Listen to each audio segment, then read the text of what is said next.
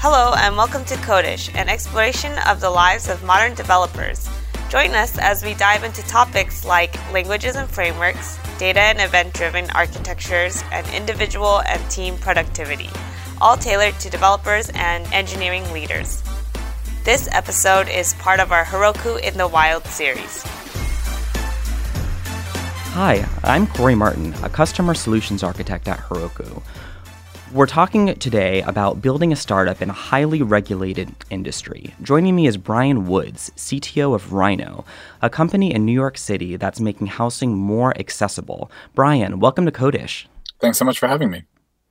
So, I want to start with um, what Rhino is. Sure. So, Rhino is an insurance alternative to security deposits. Uh, so basically, where we're based in New York City, the average security deposit for an apartment is about three thousand um, dollars. And instead, we allow renters to, instead of putting up that cash uh, to cover one month's rent, which is typical here in New York, mm. they can enroll in an insurance policy to cover their landlord for the same sorts of things that uh, a security deposit would cover, which is usually loss of rent and uh, excessive damage to the apartment, um, for a low cost insurance policy, which would usually in that case cost about 10 to $15 a month. Wow. So rather than thousands up front, it's a low monthly fee. Exactly. It really just helps people reduce their upfront moving costs and, you know, put that money towards their savings or a vacation or, you know, anything else that they want or moving costs, honestly. With this being a fairly new concept, is that right? Is that, or has this been offered in the past? Attempts at uh, bringing insurance to security deposits have existed since the 90s. Um, but what's really happened since we came into the market a few years ago is that uh, we've really built the first product that um, is being used at all. Um, so there's kind of the the framework that every other uh, business that tried to apply insurance to save uh, renters this money uh, often charged something like between 17 and 20 percent of one month's rent uh, as mm. a hmm. one-time payment. So you know, um, if my rent's a thousand dollars a month, I have to pay something like two hundred dollars. It's non-refundable.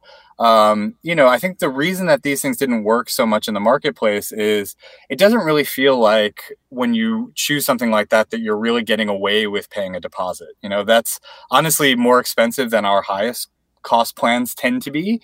Um, and also, since you don't have the flexibility to pay it monthly, you know, it's certainly a reduced payment. But at that point, you know, renters start saying, oh, you know, but I'm never going to get this $200 back. So I should probably go ask my parents or somebody to help me cover the rest of the cash, mm-hmm. um, you know, to be able to make that upfront payment.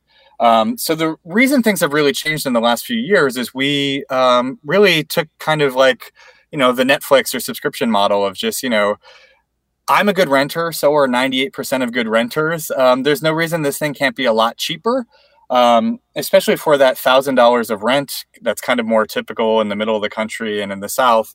Um, you know, our plans can be as low as $3 a month and that really really wow. changes the calculus for renters where wow. you know i'm not paying a few hundred dollars up front instead of a thousand i'm paying something like three bucks uh, you know and then if my lease is over in 12 months then i've paid $36 in premium um, as opposed to a thousand dollars that i now have to go you know chase my landlord and, and try to get back fast enough so that i can use it to move into my next apartment so you're entering these industries that uh, don't have a reputation for having a low barrier for entry insurance, real estate, and you're a startup in New York. So, how did you first approach these large insurance companies, these large real estate companies with your idea? Sure. So, I mean, to back up even a little bit more, um, you know, I didn't even realize that what we were building at first was an insurance product. You know, I think that um, through our market research in real estate, we knew that this number was about right. Like 98% of the time, a renter puts up all this money is good does nothing doesn't damage the apartment or anything you know and then moves out and then you know we have to do this all over again when they move into their next apartment. So it was only really when we started thinking about you know what was the mechanism by which we could i don't know front the money or you know get ourselves into this transaction that it became very clear once we started talking to lawyers that um, you know there's a word for what you're doing when when you're insuring against some kind of risk and that word is insurance and you know you're going to have a lot of troubles if you don't uh, go down that path. Um, mm. So my other partner, uh, Ben Lantos, um, came from Goldman Sachs in investment banking, and you know, um, he had to do a kind of a crash course in insurance, uh, become licensed himself, um, get our company uh, licensed as a, as a agent who can sell insurance, and um, from there, yeah, it was really really interesting. We um, kind of shopped this around to a bunch of different people, and we weren't sure at first what we were really looking at either because those those two things that I mentioned earlier about making this product a lot cheaper and then offering the monthly plan um, made this truly in uh, an innovative product in the insurance space. I know people throw away the word or throw around the word innovation a lot with startups, uh, but this was a novel policy that people didn't know how to price. Um, they didn't really know what the risk looked like. Um, so you know, we could say all day long that people are good you know, insurance is a good solution for this. We think we can keep premiums low. Um, but it was a number of things. The first was that, you know, we just went out and did some actuarial analysis to go along with sort of our market research. And we found that basically compared to most insurance businesses uh, ours has a much higher likelihood of being profitable i mean if you think about auto insurance uh, you know it takes one car wreck to to zero out the premiums you've collected on a whole bunch of policies.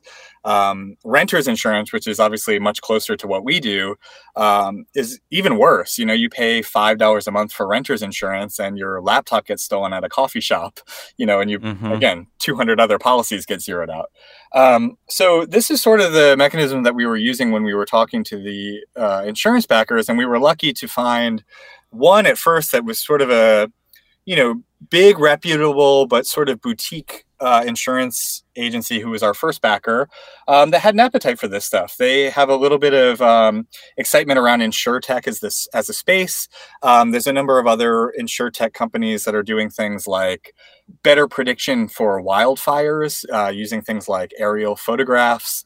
Mm-hmm. Same thing with coastal floods, um, trying to find ways to just sort of better price these policies. Um, so that's really what we were able to do. We found our first backer, um, and we got licensed in our first couple states. And it's been kind of a process that uh, goes on for forever. You know, as we write business state by state, the regulations change in each state. Uh, we kind of choose which market we are going to operate in. Uh, and now we have a few different insurance backers. And um, you know it, it's sort of it becomes easier and easier obviously. I think that as this space gets more defined and more people get more interested in it and as we write more policies uh, people are clearly seeing that uh, we were right now that we're three years down the line and that these things are profitable in terms of unit economics. Um, but it still means that um, you know each each time that we roll into a new state, it kind of becomes a matter of you know what is the actual insurance paper we're going to write this on look like? What is the policy? Um, you know, and, and who's going to back it? And then for the real estate angle, um, it's similar, but uh, what we've really seen is that you know, in New York, we're selling to these big landlords. We tend to to reach out to um, partners who have portfolios of at least a thousand units or more. Uh, our sweet spot is really more like the ten thousand to twenty thousand unit uh, portfolio, and you know that's similar to selling I don't know enterprise software, where you're doing kind of long B two B sales cycles, um, mm-hmm. and you know, with that, we kind of build a lot of custom software, um, and we've built a product that's sort of flexible for those needs. But what surprised me as we've rolled out the co- the company and grown it nationally is that the product that works, you know, in a luxury high rise in New York City works just as well for a single family home in Texas that might have rent of 450 or 500 dollars a month you know at the end of the day no matter where you're living um, it's good to save upfront costs and keep money in your pocket. And no matter who you are as a person, no matter how much you make or where you live, um, it's no more or less likely that you're going to pay your Rhino bill and you know be respectful to the property that you live in. It's really interesting, and you used a word that I've never heard, which is insurtech. Um, so that sort of reminded me when you think of insurance, it's a very old industry, goes way back. Um, I'm really curious how technology has enabled Rhino to work within this space. Totally. I think that's a really great question. And I think that, um, you know, one thing that I think is really different about startups for me, I mean, I've been doing startups for 15 years now or something, is um, two things. One is that the scope of the problems that we're able to solve in startups is so much more broad than before. I mean, my first successful startup I worked for was basically an upload button. You know, if I wanted to upload a photo, but I didn't want to post it on Facebook, but it, you know, it was too big to send over email oh, great, there's a startup that can do this now. So it's been kind of crazy over my career to just see us all really as technologists taking on bigger and bigger problems. Um, and the insurtech space itself is sort of interesting because I think that, you know, you think of these big incumbents, the state farms of the world, you know, billion dollar companies, uh, move slowly, you know, aren't willing, yeah, at least my, my stereotype of them in my mind when I got started was, you know, aren't willing to take on huge new risks or try new things. Um, and honestly, I think that's kind of true. I think insurtech uh, as a space for the last 10 years has really been more about oh, how can I sell renters insurance to millennials? You know, how do I make a really slick app to sell the same old product over and over and over again?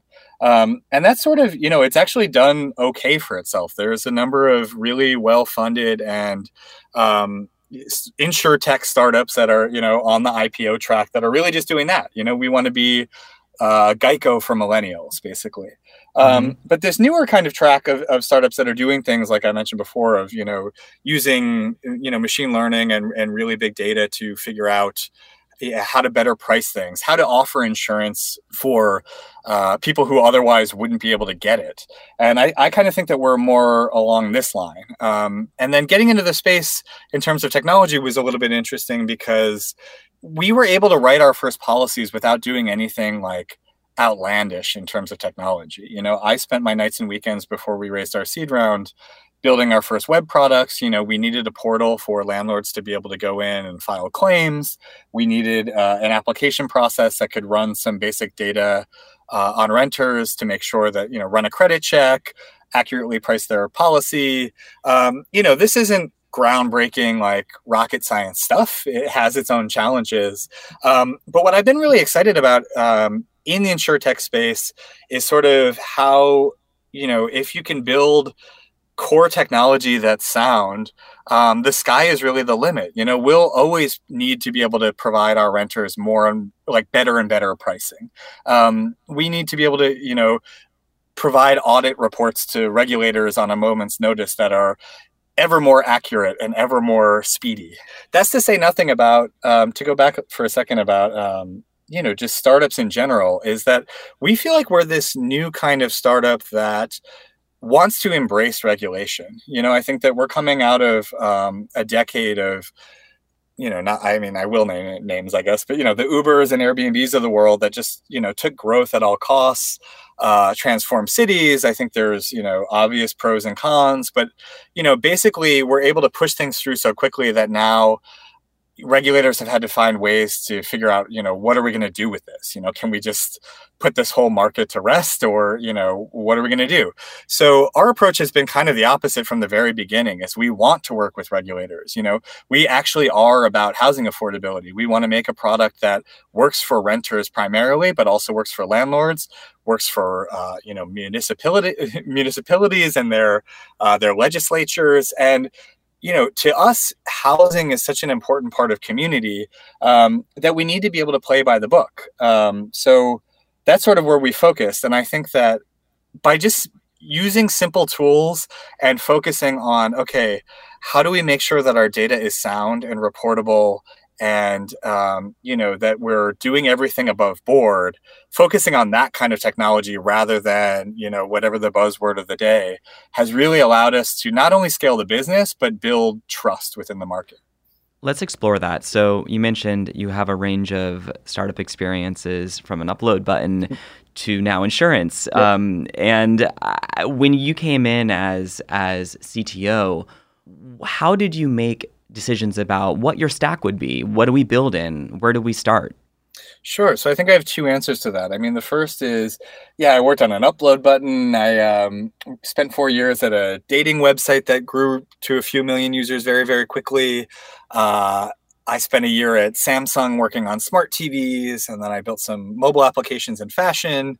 Um, so yeah, I've I've been sort of all over the place, and I think that it was interesting. This was my first time that I was able to choose the core technology myself. You know, nobody else cared what I was going to build the first uh, MVPs in, what we were kind of shipping to investors. Um, so my first answer is an easy one, which is just that over those 15 years, I had been using Ruby on Rails almost exclusively in my day job. I think, you know, I have explored and assessed and loved other technologies and, you know, for a number of reasons, just like any other developer, I think to keep my brain sharp and to keep myself, you know, from sinking into boredom and that kind of thing. Um, but it was a mixture of, you know, I have now done Ruby on Rails for 15 years. It's clearly uh, at that point you need a good reason not to use something you have so much uh, skill in. Sure. Um, but at the same time, you know, using Ruby on Rails, uh, choosing Heroku, um, choosing to use sort of project based architecture is sort of the the word we use around here. Instead of thinking about monoliths versus microservices just thinking of you know what is this product or what is this project i'm working on? Let's start there. And you know we can break things out as we need. That was sort of all very easy decisions for me. I mean i think i needed to show something to investors that showed that I knew what I was doing and that we could get this product off the ground. So I reached for the tools that I knew and loved and, you know, pushed my Git repo that I was working on up to Heroku. Basically, I made these decisions without ever really thinking about them. Um, but what I've been very pleased with is that I've never had a moment where I've had to sit back and think about how to re-architect any of this stuff or how to ever make it scale. Um, even though, you know, the business has been growing 10x year over year over year now, um, the technologies we've chosen have scaled with us, you know, both in terms of, you know, raw performance and architecture, but also as I've grown the team. So I think that, um, you know, being able to hire Rails engineers has been amazing. There's plenty of them. They're often great. Uh, the culture is one of, you know, uh, excitement, but increasingly more pragmatic. It's just this trusted technology. The one difference for me in terms of, of actual tool is that um, you know, again, I've been using Rails inside and out for 15 years. I want to make sure that I'm not blind to new technologies. So we've also built an external API that powers some of those listing sites I mentioned before, where you can search our inventory to see if a if a you know an apartment that you're listing on your listing site is deposit free you can query mm-hmm. our api to do it. Some of our partners are using it to um, tie into their property management systems to invite renters in, in near real time to uh, rent at their places.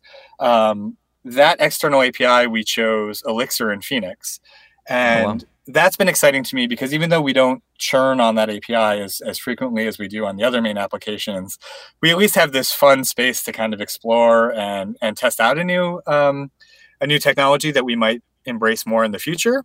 It's also honestly served us really really well. So I think that you know just choosing kind of a mixture of boring but good fun technologies that we don't ever have to worry about oh no what what Frankenstein monstrosity have we built? Sure. Okay, now that we've raised the Series A, it's time to scrap out that MVP that we built and spend a year rebuilding everything from scratch.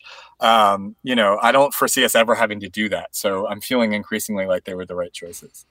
For those who have not worked in Rails, I've also worked in it for a long time. It was my first web framework. Yep. But for those who haven't, why Rails? Like, how has Rails enabled you to do this project based architecture where everything is really purpose built and you're not refactoring everything, you know, once a month? Sure. Um, yeah, it's funny because I think it has the it has a reputation of, of being kind of a of a toy that you grow out of, um, and that absolutely has not been my case. I mean, um, so you know, for people who haven't used Ruby on Rails, I honestly believe it's the best web framework that exists.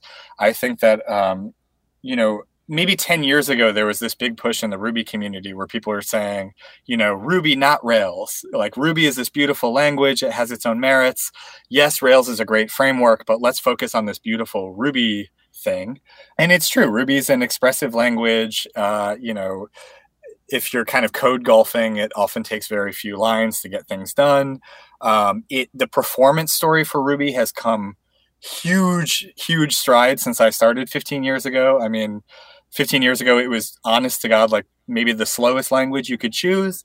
And now, if you benchmark it against other, you know, dynamic uh, languages that are similar, like Python or PHP or Perl, um, you know, it's increasingly better. I think in many benchmarks it outperforms those, but it's at least in the same ballpark. So there's no reason to say, oh, you know, I would use Ruby, but it's too slow, so therefore I'm going to use PHP or Python. Um, and then in terms of web framework, I just think uh, it's a mixture of things, kind of like my own business. Rails started with some core principles that are honestly outstanding. This thing called convention over configuration, which gives people some sorts of people who are new to it some headaches where you have to name things a specific way. You have to uh, name files and place them on the file system in a correct place for Rails to kind of pick them up and find them. Um, but once you just kind of understand those patterns and you just kind of use them by default, um, the strides you make are huge. Um, we've been able to bring up some people uh, primarily from the Node.js world, which I think is very similar. You know, you're building sorts of obviously web applications in a dynamic language, um, but you know, the people who have more of like a Node and Express backward or background on my team are often surprised when we start looking through their pull requests and, and offering feedback and code review that oh hey you know uh, you don't actually need an uh, external library for this. Rails provides it. Or mm. oh hey you know if you just frame this slightly differently uh, rails provides this whole other way of doing it. And then you know this 100 lines that you just wrote uh, gets refactored into two um, that kind of stuff happens all the time and it's something that i kind of take for granted as a long time rails person and then yeah getting into the scalability stuff i mean 10 years ago, Twitter had all these scalability problems and they rewrote the product in Scala, and that sort of burned Rails' reputation for building high performance websites. But it's great. Uh, you know, they have a WebSockets framework for real time stuff. Uh, lots of people build JSON backed APIs, so it's not just for spitting out, you know, server rendered HTML. We use React and and all that, you know, TypeScript and all the new fancy JavaScript stuff on top of it, and it works great. Um, so to me, it's just this great mixture of, at this point, it's a very, very proven, solid technology that uh, has proven itself. There's a library for everything once you need it, um, but it still has that startup feeling of you fly with it and you can get stuff done. Well, I'm sold, Brian. so, um, how did you pick your hosting platform? It's so funny. I think that um, had I ever had a moment where I was going to think, oh, you know what?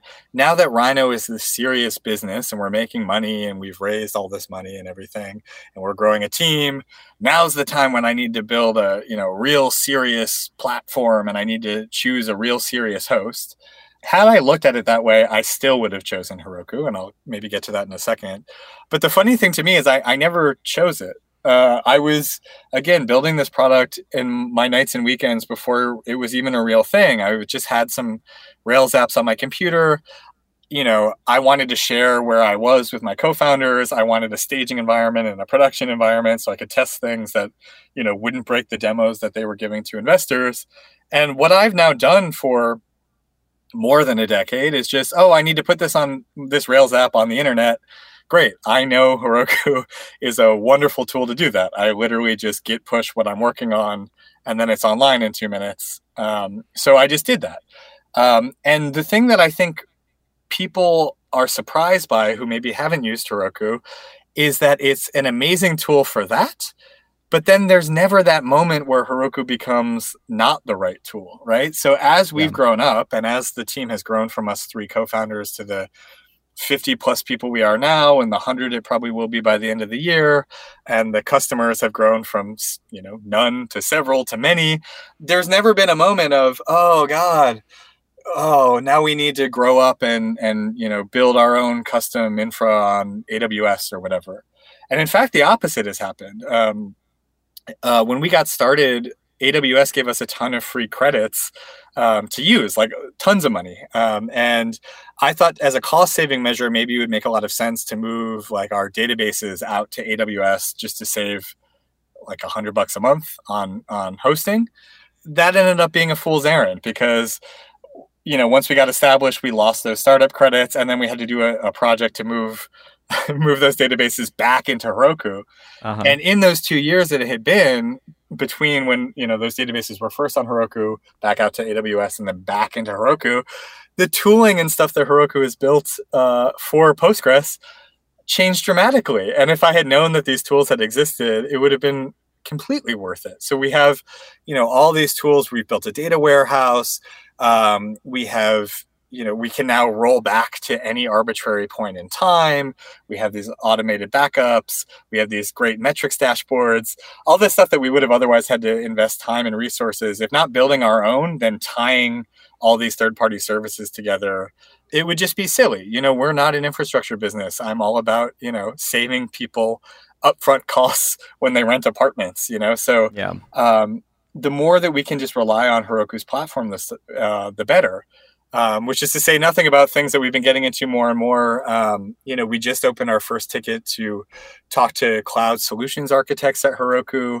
Um, you know, as the product grows and scales, we increasingly have more challenges that aren't just as simple as, you know, oh, add some caching here, speed sure. up this database query, make sure there's no n plus one queries.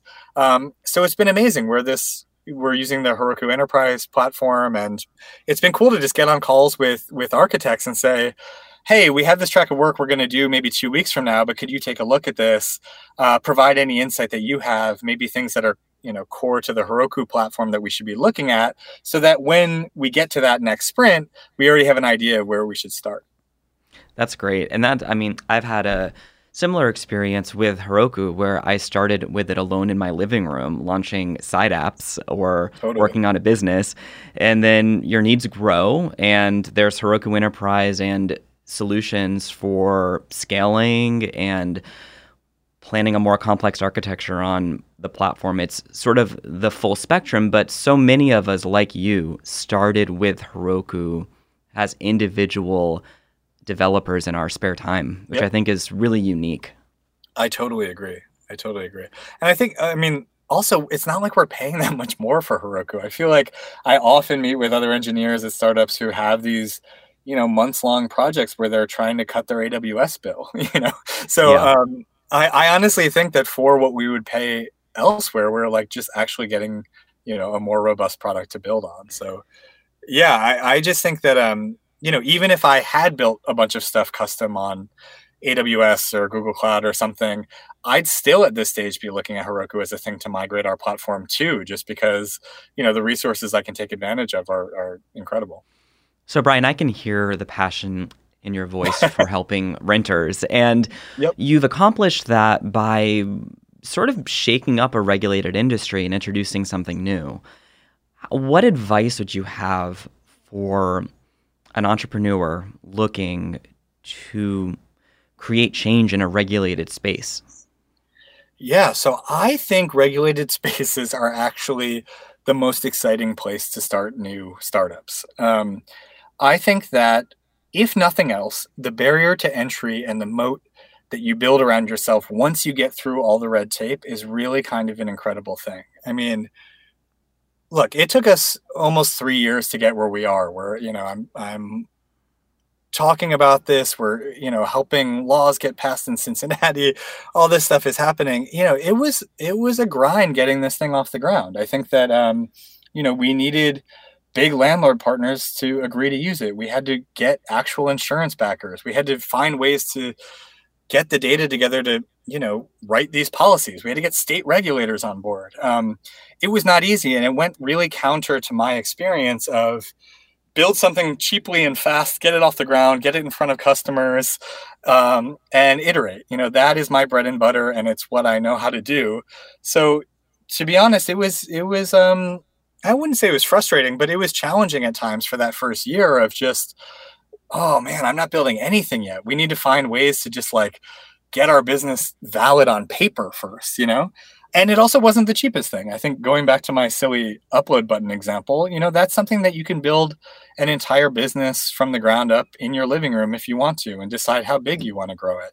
Um, you know, before I was able to write a line of code or, you know, accept our first renter, we had to jump through a bunch of hoops.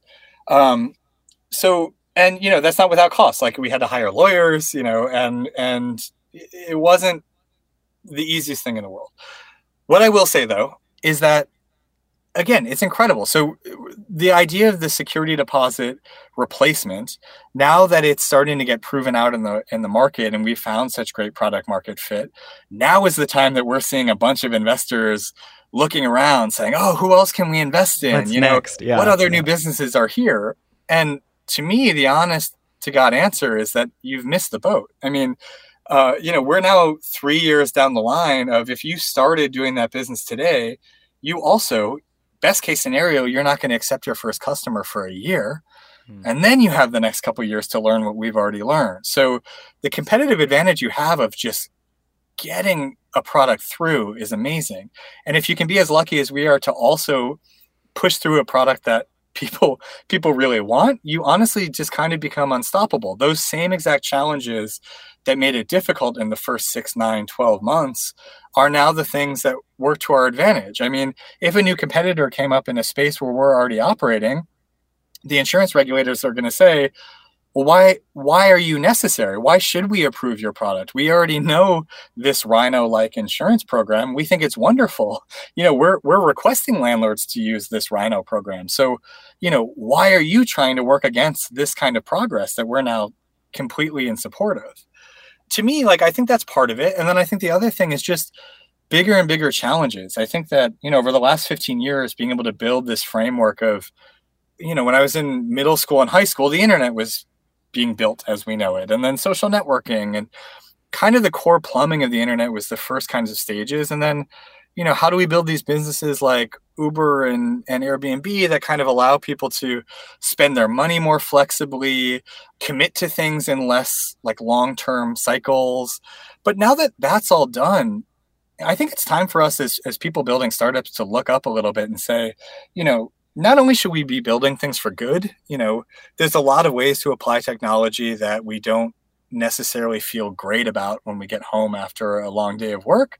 Um, but how can we solve challenges that are, you know, again, not rocket science, not necessarily even huge technological advances, but how can we dig in a little bit deeper and solve problems that honestly will improve the lives of millions of people? And I think things like insurance, real estate, healthcare, nutrition, honestly. A number of these startups are just asking to be started. I have friends that are starting um, a company this year based on menopause, for example. You know, couldn't be any more different than, you know, what we're doing here at Rhino, but they're finding similar things, which is just, wow, we've all been focused on, you know, these internet problems and there are so many communities that are being underserved by the information they're able to receive by being priced out of affordable products that can help them.